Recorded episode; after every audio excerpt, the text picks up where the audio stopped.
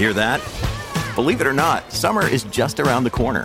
Luckily, Armor All, America's most trusted auto appearance brand, has what your car needs to get that perfect summer shine. Plus, now through May 31st, we'll give you $5 for every 20 you spend on Armor All products. That means car wash pods, protectant, tire shine, you name it. Find out how to get your $5 rebate at armorall.com. Armor All, less work, more clean. Terms apply. Get ready for the greatest roast of all time the Roast of Tom Brady, a Netflix live event happening May 5th. Hosted by Kevin Hart, the seven time world champion gets his cleats held to the fire by famous friends and frenemies on an unforgettable night where everything is fair game. Tune in on May 5th at 5 p.m. Pacific time for the Roast of Tom Brady, live only on Netflix. When you need mealtime inspiration, it's worth shopping Kroger, where you'll find over 30,000 mouthwatering choices that excite your inner foodie. And no matter what tasty choice you make, you'll enjoy our everyday low prices, plus extra ways to save, like digital coupons worth over $600 each week. You can also save up to $1 off per gallon at the pump with fuel points. More savings and more inspiring flavors make shopping Kroger worth it every time. Kroger, fresh for everyone. Fuel restrictions apply. Mary redeemed a $50,000 cash prize playing Chumba Casino this year. I was only playing for fun, so winning this was a dream come true. Chumba Casino is America's number one social casino experience. It's serious fun. With over 80 casino style games to choose from, you too could win life changing amounts of cash. Be like Mary. Log on to chumbacasino.com and give them a whirl. That's chumbacasino.com. No purchase necessary, void or prohibited by law. 18 plus. Terms and conditions apply. See website for details. The voice in the preceding commercial was not the actual voice of a winner.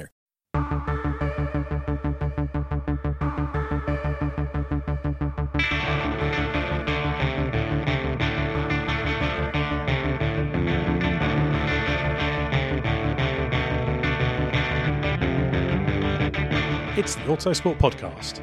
We look back on Lewis Hamilton's Japanese Grand Prix win and ask if it's all over for Sebastian Vettel and Ferrari.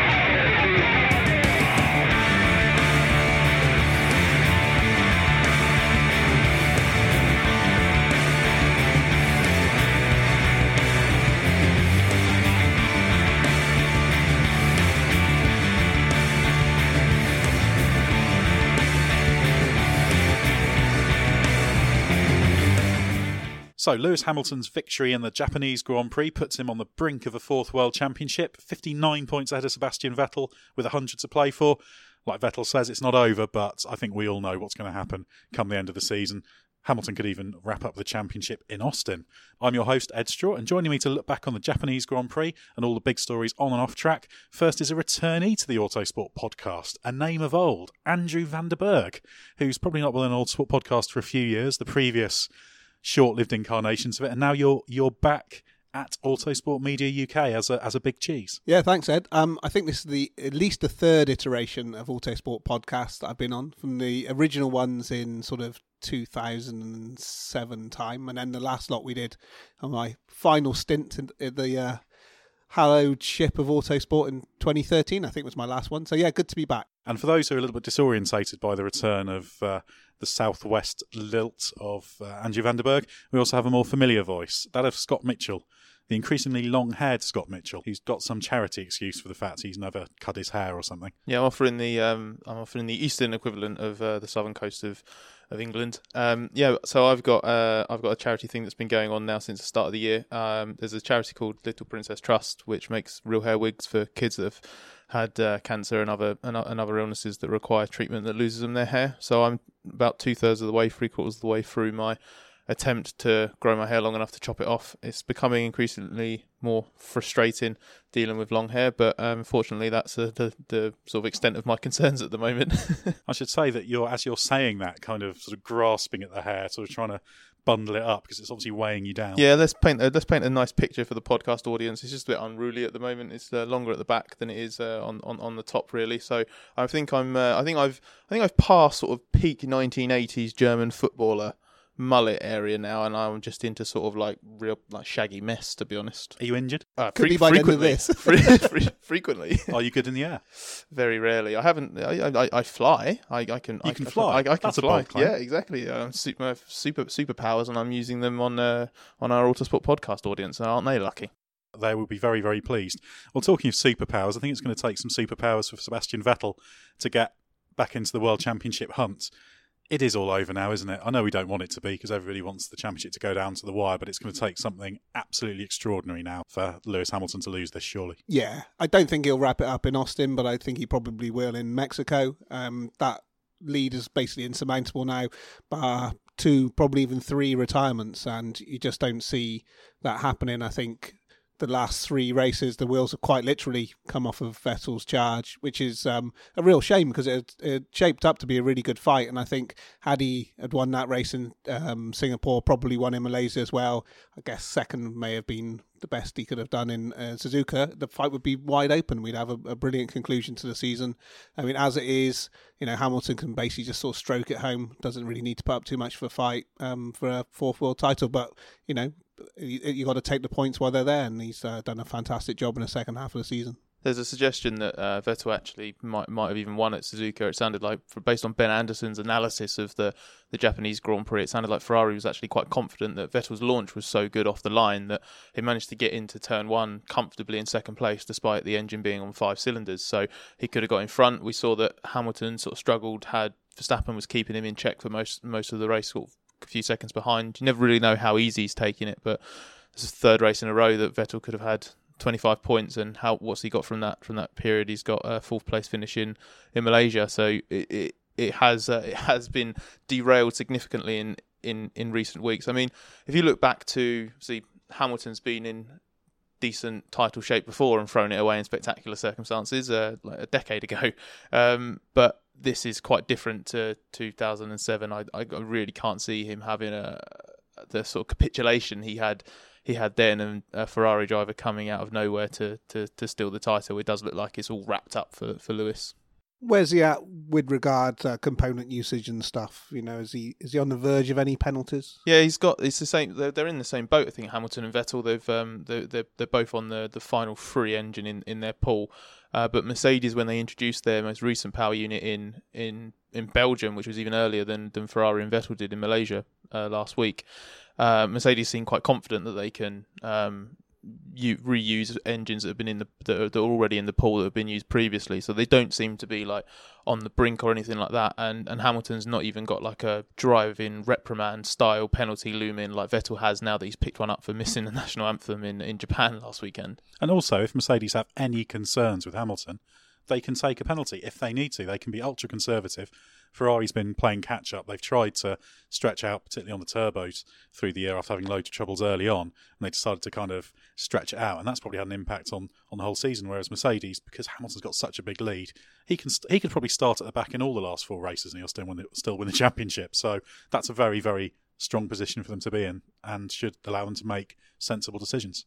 I guess the one, if you were looking for reasons to be optimistic, the sort of resurgence that Red Bull's had recently has, has sort of thrown them in the mix. So if Ferrari have a perfect weekend, if the Red Bulls live up to their potential, you know, he can finish fifth in these races, but the gap's just too big now for that to be significant. You know, he, he, he needs a DNF with a Vettel win to have there be any hope of there being a fight. Yeah, it's the reverse of last year, isn't it? When uh, Hamilton went into the last few races knowing that didn't matter if he won all the races commandingly from pole position. He needed someone to get in between him and Rosberg to to snatch the 2016 title. That didn't happen, and yeah, it's, it's really difficult to see. Um, first of all, Vettel and Ferrari executing what, four flawless weekends. I mean, recent events show that that's not their forte at the moment, and it's uh, even more unlikely that Hamilton's going to have a series of pointless finishes or, or finishes in the bottom end of the top ten. He's on this incredible run of consecutive points finishes at the moment as well, which is quite a nice place to be in when you're you, when you move into cruise and collect mode for the rest of the season. And it's just terrible from Ferrari, really. Now, I should at this point say that we've had some criticism for our negative comments about Ferrari. So, can I just give both Andrew van de Burgt and Scott Mitchell just a chance to say some positive things about Ferrari's performance over the last three races? I guess the only thing we can say is the car has been quick, but everything else has just gone wrong. Yeah, the car's quick. Um, Vettel drove extremely well in Malaysia, but to be honest, this it, it's like Raikkonen said. It's it's weird that they've had this sudden flurry of failures and similar problems, small problems that have uh, have just un, un, undone the team. Vettel Vettel made the decision to to start in second gear in Singapore and then drove aggressively off the line and, and caused that start line crash. So you can't really be that generous to them over the last few races. They've they've been their own worst enemy. I I think the some people that do need a, a small bit of um, uh, congratulation there the, the, mechanics that are putting these cars back together. You know, they've done a they've had a lot of work to do in a very short period of time. You know, whether it's Kimi's car in Suzuka or the rebuilding Vettel's car uh, in Malaysia. So, I mean, kudos to them, but that's about as much for faint praise as you can get, really.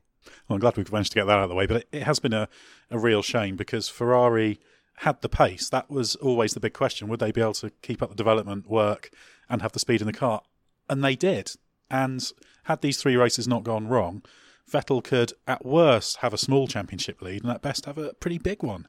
So it's just a an absolute disaster really for this season because all anyone really wants to see is a good championship fight, and we we had that for such a big part of the season. But now, 17 will just get lumped into this previous run of Mercedes dominance seasons because you're going to look at the points at the end of the year and think, oh well, Hamilton was miles ahead.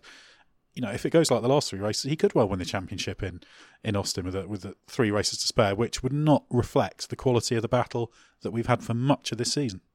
Yeah, and also earlier on when uh, Ferrari made such a big leap forward from the previous season and, and the way it's developed the car, you would say it bodes really well for the following season you know, if they can keep that uh, trajectory going. But like you say, if it's just another one of these Mercedes walkovers, and Hamilton's obviously racking up the records along along with all the, the performances as well, you know, the new pole record, and uh, he's homing in at, at, at, quite an impressive rate at Schumacher's overall wins record, which is something I thought would probably last forever. But you should know in this business that nothing's ever last forever, especially when you have 21 races a season. The other thing is that it's Hamilton's performance relative to Bottas, which the final points tally is not going to uh, not going to reflect the job that Hamilton's done to to really establish himself as the number one in that team. Because Bottas at the summer break had had been on this incredible run of something like seven straight podium finishes. I think he had the same maybe one fewer podium than Vettel at that stage, and he had more podiums than Hamilton's. Okay, he wasn't racking up the, the wins, but Bottas had settled in really quickly at, at Mercedes and, and, and, was doing the business, and Hamilton's just absolutely obliterated him in the second half of the season. He's relegated Bottas to, well, you want to say number two role, but but Bottas hasn't even been hasn't even been that. He's been we give Raikkonen a lot of criticism for, for being nowhere near Vettel a lot of the time at Ferrari and being a poor second driver. But Bottas has been at that level a couple of times, uh, especially since the summer break. And Hamilton deserves more credit than he's probably going to get for, for, for actually sort of putting Bottas in that position, or at least exposing just how difficult Bottas has, has found the last few races. Well, assuming Hamilton does win the title, which he surely will do, and if he doesn't, it's going to be quite a remarkable story. So that, that's probably good for interest in F1. But if he wins a title, it's surely his most impressive title. I wrote a column to that effect around the Autosport Plus last week because he's had that close competition from another team and he's just been driving imperiously, certainly Silverstone onwards. He's just got stronger and stronger and stronger. I would say it's definitely the best of Mercedes ones. Um, I don't know, 2008, I guess there was quite a few errors mixed up in there. But it was a it was a good fight with Massa for that championship, and obviously nail biting conclusion. But uh, yeah, it's very impressive, and obviously it would make him the most successful British driver of all time. You know, without without any argument. Yeah, he's been he's been superb this season, hasn't he? I think that's that's probably the difference. 08 was probably a harder championship to win in terms of um, it going right down to the last and and, and having to overcome a, a quite bizarre season finale. Um, but I think in terms of the impressiveness of the title win, I would agree that this season is, is probably the most. Last season, he deserved to win the title, and factors outside of his control conspired to stop him from doing that. He's going to hit four titles. He's going to outstrip his hero Ayrton Senna, and, and he's done so up against a a guy who who arguably matches him for the honour of greatest driver of his generation. Um, and in, in a competitive car, Hamilton and Mercedes have just put everything together where where Vettel's failed. So uh, across the board, Hamilton's sort of done a better job this season, arguably than than he's he's had to do in, in, in, in other title seasons. Yeah, very much so. And the Japanese Grand Prix was just another good example of him just delivering very well, excellent throughout qualifying. The race he made it look quite easy, and there wasn't a great deal to talk about at the front. But there was this point where Verstappen kind of turned up at the end in traffic and got within a second of him at one stage, and we thought, hang on a minute, we could actually have a racing finish here. I think had those virtual safety cars been actual safety cars, then Verstappen might well have won that race because I'm sure he would have done uh, taken the same mindset that he did in Malaysia and thrown one down the inside. And with Hamilton already knowing that Vettel was out, second place was almost as good as a win, and would probably have let him have it. But with the power of that Merc versus the ultimate top end of the Renault, it was highly unlikely he was ever going to be able to pull off a, vo- a move, you know, in, in a straight racing fight. Um, but a, a safety car restart, who knows? Hamilton said, didn't he, that he was really determined to keep Verstappen behind him because when he realised that he was so close, he was like, I need to. From what he said, it sounded like he felt he had something to prove by beating Verstappen in, in a straight fight. And I thought it was actually maybe it was a bit obviously we didn't see them go wheel to wheel, so you, you, you can't read too much into it. But I, I, I found it quite interesting that he was willing to have that mindset. I quite liked that he didn't, as soon as Verstappen got close to him, just like not ease off. But it would have been very, very easy for him to go full cruise and collect and just go, do you know, I'm not even, there's two cars battling in front of me, I've got a car behind, I'm taking myself out this situation, I'm just going to get those 18 points because it's still going to win him the title essentially. Uh, so I, I, quite like that he's still in this um, flat out maximum attack kind of mode. And it'd been interesting, wouldn't it, had Vettel been in there to have a three team fight for victory. Should actually say as well, Mercedes changed Hamilton's spark plug overnight as well. It was a spark plug that did for Vettel. We have no idea whether the nature of the problems was similar, but it does just raise that little question of does that speak better for Mercedes quality control and monitoring procedures than it does for Ferraris? Maybe who knows but it's a little throwaway detail that, that's Plus, quite think, interesting to think I about. i think it's also a good indicator of like where ferrari's lacking. It just doesn't have doesn't seem to have that that rigor that ability to sort of put everything together like mercedes has done since since 20, 2014 and it also it's also an indicator of like how much ferrari have like let everyone down not just themselves and, and vettel in the last three races because it's three races in a row we should have had three teams at the front. You know, obviously Red Bulls are always competitive in, in, in Singapore, and, and Hamilton proved that he had pace to, to, to match and defeat Ricciardo on the day. So the way the race played out in those conditions, maybe Vettel wouldn't have run away at the at the front. Um, Malaysia would, would have been interesting just to have Vettel in the mix. Okay, he might have driven away at the front, but at least we would have had that third car there. And the same in same at Suzuka, like we just didn't get to see how that was going to unfold, which is a shame because the season's been amazing from the point of view of finally having a tit- like a title fight between drivers from different teams. So we've got that different kind of dynamic at the front. But what we've still been missing is is having more than one or two teams fighting at the front. And, and Red Bull finally getting its act together has unfortunately coincided with Ferrari seeming like to, to lose all control in house.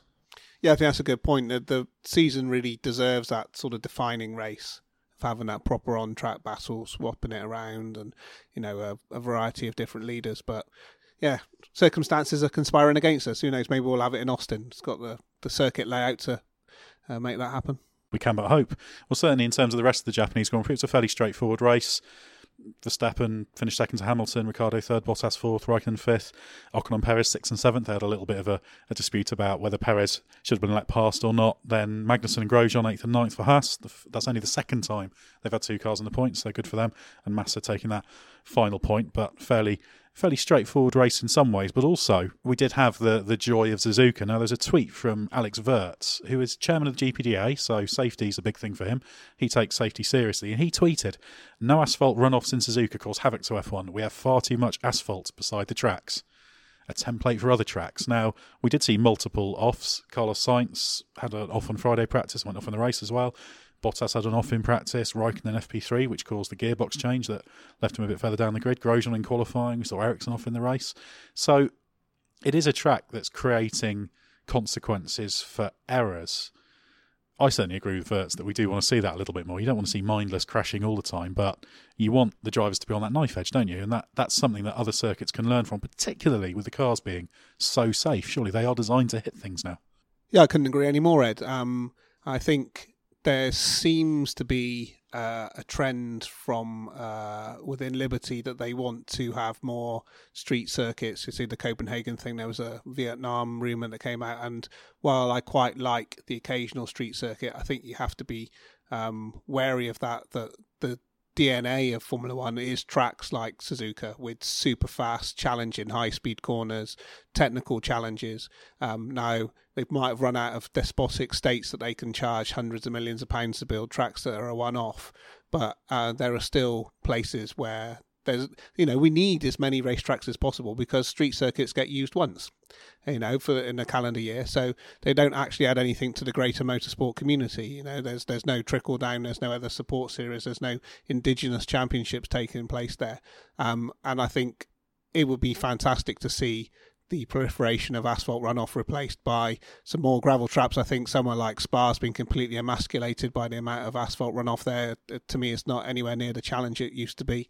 And I think you're spot on with the safety. And if we're going to have the Halo and these even more super safe cars in the future, then the, the tracks themselves have to be perceived as being as challenging as possible. And I, by challenging, I don't mean dangerous. You know, I don't think there should be trees lining the tracks or bits of barrier that stick out at inappropriate angles. But I think paying the price for a mistake is what racing should be about. I don't. I think if you run 20 meters off the track, that's tough luck. You know, your, your axle's deep in gravel and it's game over. Don't do it. There was a there was a moment during the race as well. I know Nico Hulkenberg eventually retired, didn't he? Because he had the the problem where the DRS stuck open and they had to retire the car. But he was he was running a really long long first stint and his his pace was his pace was impressive, and it was actually going to vault him sort of ahead of looked like it was going to put him ahead of uh, of even both Force Indias, and he was going to move from being sort of fringes of the top ten to um, to seventh, I think. Uh, based on a, a, perfectly executed race, it would have been a fantastic result. And um, as it as it was, he ended up when he finally made his pit stop, he, he re- rejoined in like ninth or tenth or whatever it was, and suddenly he was on the fringe of the points, and that was because um, he he ran wide at the, the, the second Degner corner and he um and he went across the gravel and it cost him half a dozen seconds and that would have been the difference between him finishing seventh and finishing ninth or tenth, or at least having to work really bloody hard to get back into to seventh on fresh tyres. And that to me was just a really good example of if that wasn't there, if that was just tarmac runoff, then the penalty would have been he'd have been half a second slower through that through that sector. There's no punishment for a small innocent mistake that a lot. It's very easy to do because those corners are notoriously tricky. Um, but as as it happened, he he he paid quite or would have paid quite a big price. Obviously, his race ended in another way, so unfortunately, he quite didn't quite see how it would pan out. But little things like that, I think, are, I think are important. Hulkenberg said after qualifying that he doesn't get any greater joy from not throwing it off at Suzuka because the track's closer. It's business as usual because their job is to not throw it off. So the drivers will, assuming they're good drivers, will will perform. They won't throw it off the road just because there's gravel on the on the outside. So I just I think it just it makes it makes it better as a whole if you have that added challenge because you have it's the it's the threat of a consequence ra- rather than just sort of this this idea that um th- this idea that it needs to be like inherently inherently dangerous. You just need to see drivers punished for mistakes. To play devil's advocate, people sometimes say that you don't want gravel traps or walls too close because if a driver makes a small mistake and say spins in the race and they're out on the spot, that's bad for the fans watching because they want to see the drivers performing. So, does anybody think there's anything in that? Well, I think there may have been something in that when cars would break gearboxes or blow up or whatever. But the fact is now they have reliability inbuilt. You know, they're they're basically not allowed to be unreliable. And I think there was, you know, we can all recall times. Um, there was an Australian Grand Prix once. I think that Damon Hill won by two laps. You know, from a smoking Olivier Panis with Gianni Morbidelli third. Exactly, um, and that's because the cars were just inherently much less reliable then. Now, especially when they hit the pit wall. Yeah, absolutely. Yeah. Um, now, if uh, if a race is won by more than sort of twenty seconds, it's seen as being a walkover. You know, what what would we make of two laps? Well, I think you look at it. The Japanese Grand Prix had had 15 finishers, which uh, I I can't speak for like with, with, certainty, but that kind of feels like one of the sort of lower finishing counts of the season. And did it make any difference to your respective enjoyments of the Grand Prix? Because a couple of them happened, like a couple of them spun off, and there were three retirements. So there were five non-finishers. A quarter of the field didn't finish at the weekend. It didn't affect my Grand Prix. I didn't affect my the way the way I watched it. So the fact that two drivers paid, um, like so so Sainz paid a penalty, Ericsson paid a penalty in the most extreme terms by because they went off. It they it it, it ruined their race. Like uh, that, that that's good. Two drivers were punished. It, it makes the circuit more challenging, and it doesn't actually lower the, the value or entertainment factor of the Grand Prix as a whole. We we're in this era now where uh, there's sort of this default position of it being like a Leicester City. But if you want to give the chance for other people to shine, for lower teams to get in, then punish the teams higher up for their mistakes. So you know, rather than than guys being able to make a mistake. if you're in a, one of those top three teams, you can pretty much run off as far as you want. You will make your way back to that position. You know, you might lose out in the fight you're having, but you will still finish in the top six. If they're beached in the gravel, then that's another point position that's open for somebody else further down the grid. And like you say, uh, two Hasses in the points. You know, they've taken advantage of um, of people like Hulkenberg and um, Sainz uh, not finishing the race, and good for them. You know, that's that's their bread and butter. That's how they get those points. Now, looking a little bit further down the order, in 12th place was Jolyon Palmer on his final Grand Prix appearance for Renault. His 35th Grand Prix start. Might well be his last Grand Prix start. He's going to be replaced with Carlos Sainz for the US Grand Prix that creates a, a, vacancy at, at Toro Rosso, which looks like it's going to be filled by Daniel Kvyat returning alongside Pierre Gasly, although there is still some debate about whether Gasly will go and try and clinch the Super Formula title and race in the doubleheader at Suzuka rather than doing the USGP race. But setting the STR drivers aside, Jolyon Palmer, any sympathy for him, or is it just one of those things of you've had your chance, sorry you couldn't cut it? Understandable move from Renault. I have sympathy because it's not like his uh, season has continued on its like miserable trajectory. He obviously had his sixth place finish in, in Singapore, which was a career best. Um, he has genuine, uh, genuinely and generally uh, improved second half of the season. You know, he had the beat, beating of Hulkenberg in, in, in, in Belgium as well, and he was um, he Japan was kind of a, a fitting end to his stint at Renault in the sense that he had a mechanical he had a, a problem that res, resulted in an engine engine change which put him at the back of the grid um, for the race. And then he made good progress. He, he executed the alternative strategy very well put on super softs for the finish was charging back through catching Alonso and Massa fighting over the final point at 2 seconds a lap virtual safety car for two or three laps scuppers his charge. He falls a second and a half shy of finishing in the points, which it must be about the sixth time this season he's finished 11th or 12th and been within a second or two of, of, of the point. So sympathy insofar as that he has genuinely improved, and it's a shame he won't get to see out the season. Um, but ultimately, over the sort of 18 months he's had at, at, at Renault, he's not he's not shown the signs that he's the top class driver that they need, and he's been comfortably defeated by Hulkenberg this season. Yeah, uh, I echo all of that. Really, just chucking in the fact that he was a pretty poor in Malaysia, uh, and that probably has contributed to the speed at which this has, has happened. I think if the opportunity was there to get Sainz in, and knowing that he was going to be part of the team in the, uh, for the future season, it's a sensible move on their side. So I think it's always a bit harsh when people get dropped midway through the season, but it's difficult to have too many sympathies for him. I mean, ultimately, he just didn't deliver. It also creates an interesting situation in the Constructors' Championship. The minor positions in the Teams' Championship aren't normally that interesting for people. But if you look, in fifth, we've got Williams on 66, sixth, Toro Rosso on 52, seventh, Renault on 43, eighth, Haas on 43. Now, the difference between fifth and eighth in the championship, based on last year, was about $14 million. So there's big differences there. And Toro Rosso has effectively lost quite a big weapon there certainly to, to Renault. So you you could argue that that has massively boosted Renault's chances of moving up a place and maybe even trying to catch Williams.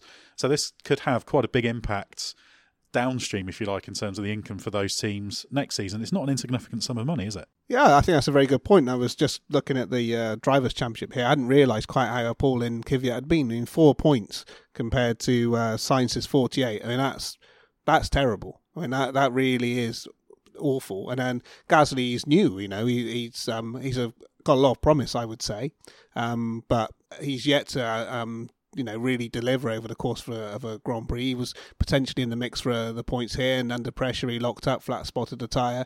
So, you know, as you would expect when you're when you're that green, you know, it's hardly um, done millions of miles of testing either. But yeah, I hadn't really considered the implications there, but I think it, it strengthens Renault hands considerably in that fight in the constructors. I can imagine there was probably some financial side to it, so it may be that uh, that both sides are protecting the money they would gain or lose, and it probably all balances out in the end. But yeah, you can certainly say in terms of results, it's going to make life a lot harder for, for Toro Rosso. Now, Palmer's hopes of a drive next season, the only place he's really been mentioned as a serious contender for is is Williams, and I say serious contender, but a, a long shot outside contender. I don't think he's even really a serious threat there. But what we do have is this shootout test. It's not really going to be a single test. It's going to be spread over several runs. We've got Robert Kubica will have a, a couple of days. I think at Silverstone and Hungaroring in the 2014 Williams. Paul di Resta, of course, who filled in at the Hungarian Grand Prix for the Earl Felipe Massa, will also get a run. And those two in contention along with the incumbent Felipe Massa, who's looking less likely to stay on, but is still in the mix. And then also Pascal Wehrlein has been mentioned as a as a possibility as well. So how do we how do we see that? Is this coming down now to Kubica versus di Resta and the others as a an outsider? And what would be the wise move for Williams here? Well, I would love it to be an old school shootout where all, all four of them were there for a day in Jerez or something, and then and whoever was the most impressive got the drive. But and who and whoever lost would for the rest of their days have hard luck stories about how it was all rigged because that always happens absolutely, as well. Absolutely, yeah. Um, and they're, they're forced to have uh, sporadic careers in IndyCar to, to to follow.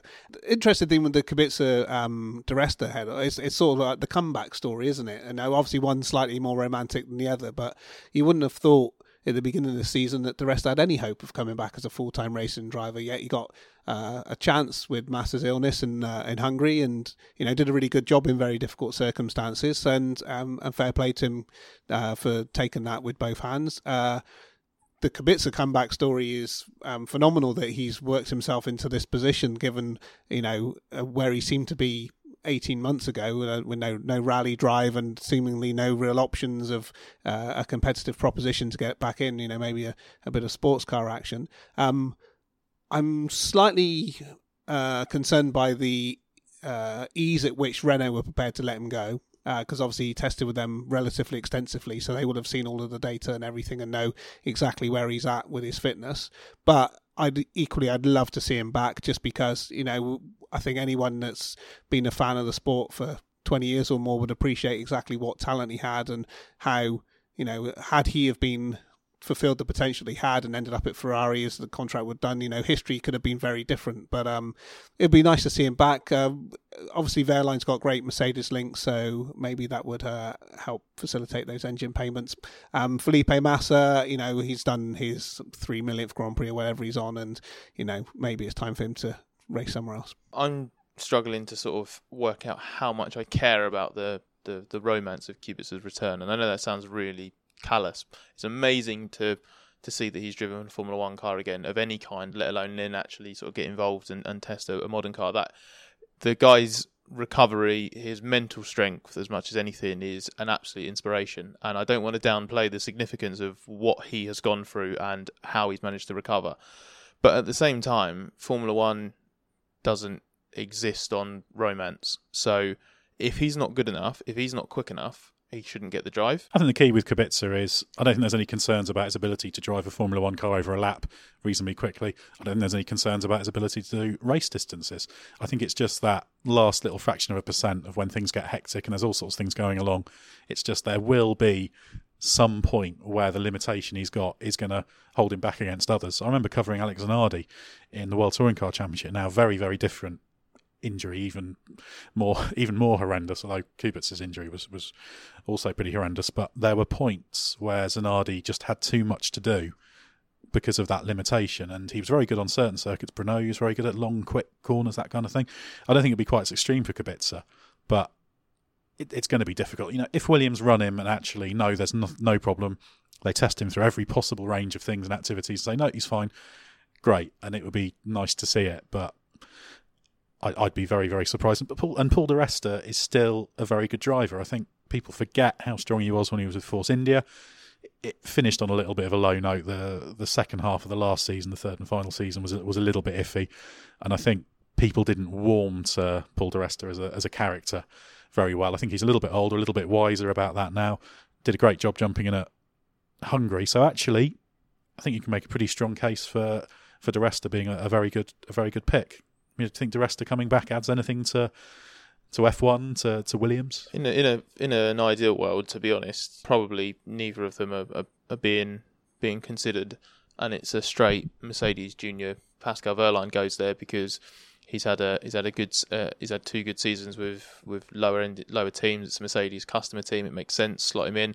Give uh, Lance Stroll, who get has his reputation as just sort of you know he's he's only good because of how wealthy his dad is. Uh, we can actually see him up against a highly rated youngster. So let's see how, how he gets on. In an ideal world, a merit in a meritocracy where young drivers get opportunities, that's probably what happens. But obviously, um, it doesn't look like Wehrlein is. Uh, Wehrlein's really gonna gonna go there. I know there's this noise about Martini needing an older driver. Maybe there's some wiggle room on it, but that they. That I think that's really, quite a narrow band of places where that's where that's an issue. I don't think it's an absolute deal breaker from my understanding yeah, of it. Yeah, but it, just the rest of it would be good uh, for for the reasons that you've said. Uh, and Kubica obviously has this incredible story that it would fulfil. Talking of giving young drivers opportunities, Formula Two and GP3 were at Jerez for a standalone round over the weekend. You may have may have missed it, although it was broadcast on TV. Now both championships were won. Charles Leclerc, the Ferrari Junior, sealed the F2 crown. That's been on the cards for a very long time. Massively impressive season. And George Russell, who's on Mercedes books, clinched the GP3 crown. Now, Leclerc, I think we're all quite excited about. We've talked about him on the podcast before. We are all expecting him to be at Sauber. Andrew van de Burgt, you covered probably the most celebrated GP2 champion, as the championship was called back then, in 2006 when Lewis Hamilton won in his rookie season. Who? Yeah, some some driver who went on to do a few bits and pieces in a few categories. He's kind of the the standard bearer for mega GP2 crowns, isn't he? So is Leclerc starting to creep into that same sort of territory for how strong he was? He certainly uh, would appear to have the potential. The Hamilton story is a difficult one to replicate because the way that the stars aligned meant that there was a, a top line Formula One drive for him to slot straight into, and then we, of course, we had the whole romance of him podium on his debut, you know, and fighting ultimately unsuccessfully for the world championship, and you know, probably the greatest ever rookie season Formula One. Um, if Leclerc ends up at Sauber, as I think we all expect him to, uh, it will be a miracle if he's able to replicate anything close to that. This is like when Hamilton was linked with running for Midland, wasn't it? Or Spike, or whichever it was being called at the time. Yeah. People suggested he might get placed there for a year. That'd be like that situation, wouldn't it? Right, right, make something of that. Ricciardo, Yeah, and- Ricciardo at HRT. Yeah, exactly. And, and who knows how those things end up? Because sometimes, you know, you, as uh, when we talk about Formula E a bit later on, you do one season in one of those uh, back of the grid teams, and the next thing you know, you're an F1 reject, when that's got absolutely nothing to do with your abilities. But I, from everything I've seen of Leclerc, uh, he does seem to be an incredibly accomplished driver. But then I would have said exactly the same thing about Nico Hulkenberg, and things haven't quite worked out for him in that way in Formula One. So too early to say, which is a predictably middle of the road answer, but there seems to be every reason to be positive, especially if he's being groomed at Sauber to take over from Kimi when he inevitably retires, you know, in a hundred seasons time when the fans will be happy with him doing that. Uh, um, but no, if he if he is able to get himself into a frontline F1 drive within the next couple of seasons, then we will know for sure what you. I don't want to see is him atrophy uh, in a in a mid grid or back of the grid team where it's really hard to show exactly how good you are because it's hard to quantify where that car is in terms of ultimate pace. And then, of course, if you're at the back of the grid, you then get someone at Ferrari saying, "Well, we haven't seen him further up the grid, have we?" They actually had quite a good progression with uh, with Jules Bianchi, who was in a similar position a few years back. We did two years with uh, with Marussia, and then was going to step up to Sauber, who actually for 15 would have been about the right level because that was Sauber's stronger recent season when they were actually getting a few few decent results. Nasr had a couple of a couple of top sixes, so that's the kind of progression that Ferrari will be wanting to see. But it's going to be quite hard work at at Sauber, so there might need to be an interim step for him. Uh, the, the interesting thing, obviously, that'll be Fred Vasseur's first season there. And um, you mentioned I was covering GP2 in 2006. I'd also been covering the previous season, a couple of seasons of F3. And that was when the time that ASM and ART were absolutely dominant in the junior single seater world. And I've got an enormous amount of respect for Fred. And I think if he's given the uh, time and finances, which is probably more important, uh, to turn that team around, I could see them going back to something like what they used to be, which was a you know a fantastic place for a young driver to be because they would have cars that were competitive enough to allow you to, to race properly, uh, be in the mix for points whenever you could uh, be on your day uh, on your game rather. Um, so let's hope that those sort of stars align for Leclerc and we and we really get to see what he's capable of. Let's also not forget that obviously Sauber. The reason that Leclerc has has this expected opportunity at Sauber is because Ferrari wants to work a lot more closely with Sauber and have it as an effective B team. Um, you can read a, a feature from Lawrence Barretto on, on how exactly that looks like it's going to work on Autosport Plus later this week. But basically, um, there's reason to think that you know would a two year stint at Sauber for Leclerc be such a bad thing? Because okay, they're going to be probably be at the back of the grid next season, or, or maybe make minor progress. But if they are going to team up more closely on the technical side with Ferrari, if they're going to have a bit more investment or or, or whatever they're going to do there, um, why can't they get back to sort of where they where they have sort of I guess traditionally been in, in F1's pecking order, which is this sort of like obviously Swiss teams are a bit neutral, but like a sort of plucky underdog that I, I I've always had a bit of an un, uh, an inexplicable soft spot for.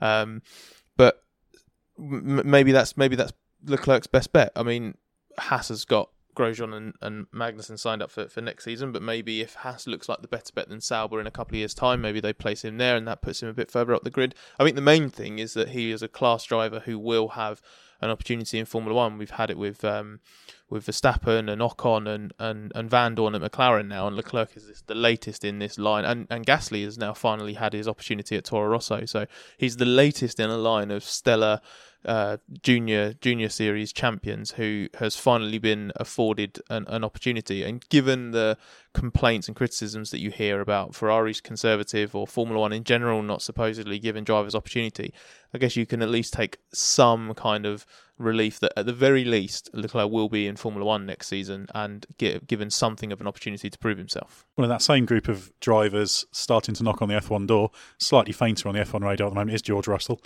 As we mentioned, he's a Mercedes junior. He's kind of number three in the queue behind Pascal Wehrlein and Esteban Ocon. Actually, I think you should probably say those two the other way round, as Ocon is clearly the one at, at the front of the queue there. 2014 McLaren Autosport BRDC award winner, so we also sport know him very well. He's absolutely dominated GP3 as far as you can dominate a category like that for the team that has destroyed the opposition, ART. So, what do we make of, of George Russell? His next step, he hopes, I think, will be F2, although Mercedes will have a big say in what that will be. It's yet to be confirmed. Yes, I think uh, the next challenge for him is to impose himself on the on the F2 uh, scene with how competitive that grid is now, you know, he, he, probably will be given the grace of, of a couple of seasons there. Um, as you mentioned, though, he's in a bit of a queue. So you would say, given the way that he's finished the season, there must be a bit of pressure on Bottas. And if he carries on like that uh, into the following season, they'll be looking at their options. But the obvious thing to do would be for Ocon to go there. You would it'd be uh, insane, I think, to avoid that. And I think they would probably lose him if they if they didn't take up that opportunity. But could that create a Force India seat that um, Russell could move into? I think you know if you're looking uh, two seasons down the line, then he should be if he can replicate his uh, form into F2, he's got to be banging on the door of an F1 drive in in, uh, in, a couple of seasons' time. And if you look at his form in GP3, it's quite a tricky championship GP3 sometimes to make an impression in because you have the the reverse grid second race and it's a little bit the sort of poor relation of, of F2, isn't it? But he's done six race ones, should we say, which are the proper races, because the seventh one, Hungary, he had a sensor problem, didn't start. And he's won four of the six race ones that he started. Now, race one, because that's set by your qualifying performance and it's a kind of straightforward race without that distortion of the reversed grid, is always a good indicator. So he, he has done a, a mega job in that championship, just like Ocon did when he uh, a few years ago beat Luca Ghiotto to the championship. So he's making a he's certainly making a case for himself, even though he's not perhaps always meant well, not often mentioned in F1 circles. Yeah, I I covered George's first season in, in, in cars when he did BRDC Formula Four, the year he won the McLaren Autosport BRDC Awards, and one one thing that always stood out with him for me, regardless of the category he's he's been in, is he's uh, he's, he's he's very mature. He came into to to cars. Um, I think he was the, at the time the youngest winner of the the award as well. Um, so we get excited as, as, as Brits in looking at who the next Hamilton's going to be. Obviously, we're all very excited to see what Lando Norris does because he's he's looking like an incredible talent and maybe maybe that's helping George a bit. Removes the spotlight on him. He's sort of doing his own thing on the F1 ladder at the moment. He's um, he's higher up it than than than Lando is. Don't forget that George drove for Mercedes in in Hungary in the uh, in in the test after the, the, the Grand Prix at Budapest. So George isn't exactly just like a what how I don't know how you would say it, but just like a sort of token Mercedes junior driver. He's he's rated very highly within that setup. He's um, he's he's shown enormous his enormous uh, enormous talent. He's had his potential's been clear from from when he was in in karts. So it's good to see him getting opportunities and, and deliver. He was in F3 at that time when, um, okay, he fight at the moment in F3, like fighting against Prema is very difficult. Obviously, Norris is doing it with Carlin this season, but maybe maybe George had sort of like peak uh, Prema opposition at the time, which uh, you mentioned like ART and, and and what they were like. Like Prema is the modern modern equivalent of that. So so Russell's very good. Uh, it'll be interesting to see what he does in F2 next season, where exactly he'll slot in, whether he'll stay with ART obviously Prema has, uh, especially this season, has had very very close Ferrari ties with uh, with Leclerc and, and Fuoco. So maybe that door's closed. But uh, ART, Dams, that sort of thing, you can still do a job with one of those teams. And he's very very switched on. He's a very intelligent racing driver. So I suspect that one of the big things about his progress in GP3, because obviously he's beaten a you know second year F1 junior in Jack Aitken and Fukuzumi and guys like that. He's obviously got on top of the tyres very quickly, and I think he's smart enough to do that in F2, which is obviously the big challenge there. Actually, uh, thinking about if you extrapolate what his career trajectory could be, there'll be a Mercedes Formula E entry around that time if he did two seasons of uh, of F2 that he might slot into. And if he is as a as an intelligent racer as you as you mentioned there, then that, he might be the ideal pick for them to go alongside someone with a bit more Formula E experience. Yeah, and obviously, like moving someone into a different category, like if a seat's not available in F1, isn't exactly something new for Mercedes guys. That's what happened to Di Resta, isn't it? Wehrlein as well. So you know, you Ocon get, went to uh, DTM. Yeah, and Ocon didn't he? For he didn't go into F2 after winning GP3. Did half well, it was funny, wasn't it? Because But- he obviously started. He spent most spent the first half of last year sort of at the back of DTM because it's a bloody hard championship, especially as a as a young rookie. Um, and then halfway through the season, he gets called up to make his Grand Prix debut. So his year turned around quite quickly. So yeah, the options on the table, and I, I think George is the sort of guy who's got the ability and intelligence to sort of make the most of it of, of, of any sort of situation he's thrown into. Well, enough on what may happen in the future with drivers, both both young and those trying to make comebacks with the likes of Williams. For now, the big story is the fact that Lewis Hamilton is on the brink of the World Championship, and I think the, the Japanese Grand Prix made it an inevitability, which is a, a shame. Not because anybody doesn't want to see Lewis Hamilton winning the championship, but because you just want to see a big battle. So thanks to Andrew van de Burgt and to Scott Mitchell for joining me to look back at the Japanese Grand Prix, and thanks very much to you, the listeners, for paying attention for this long. And while there isn't a podcast to listen to, I suggest checking out autosport.com for all the latest news and F1 and the whole world of motorsport. Check out our Autosport Plus subscriber area. Only 94p a week gets you all the best insights and analysis and columns and opinions and all the things you expect from our, our team of journalists. Thanks for listening. We'll be back soon with another Autosport podcast.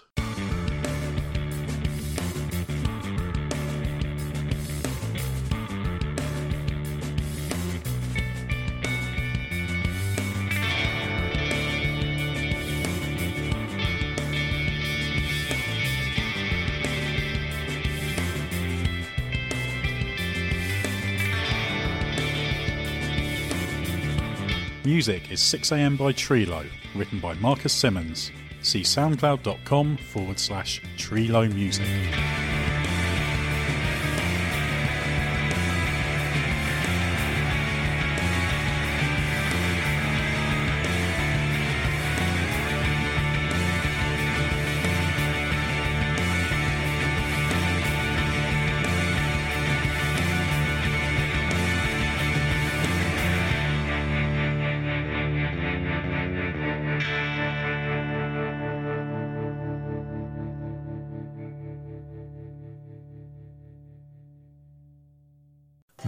Redeemed a $50,000 cash prize playing Chumba Casino this year. I was only playing for fun, so winning this was a dream come true. Chumba Casino is America's number one social casino experience. It's serious fun. With over 80 casino style games to choose from, you too could win life changing amounts of cash. Be like Mary. Log on to chumbacasino.com and give them a whirl. That's chumbacasino.com. No purchase necessary, void or prohibited by law. 18 plus. Terms and conditions apply. See website for details. The voice in the preceding commercial was not the actual voice of a winner.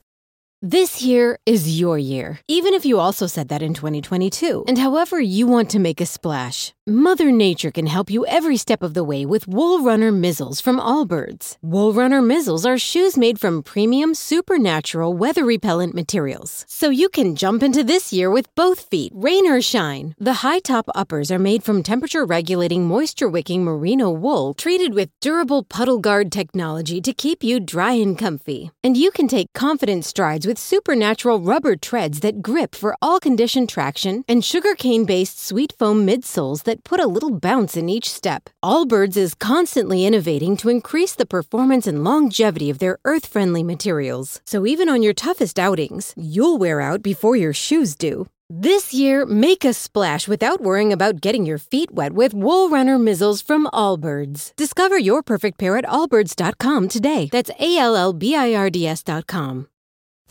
Sports Social Podcast Network. Judy was boring. Hello. Then Judy discovered ChumbaCasino.com. It's my little escape. Now Judy's the life of the party. Oh, baby, Mama's bringing home the bacon. Whoa, take it easy, Judy. The Chumba life is for everybody. So go to ChumbaCasino.com and play over 100 casino style games. Join today and play for free for your chance to redeem some serious prizes. ChumbaCasino.com. No purchase necessary. Void where prohibited by law. 18 plus terms and conditions apply. See website for details.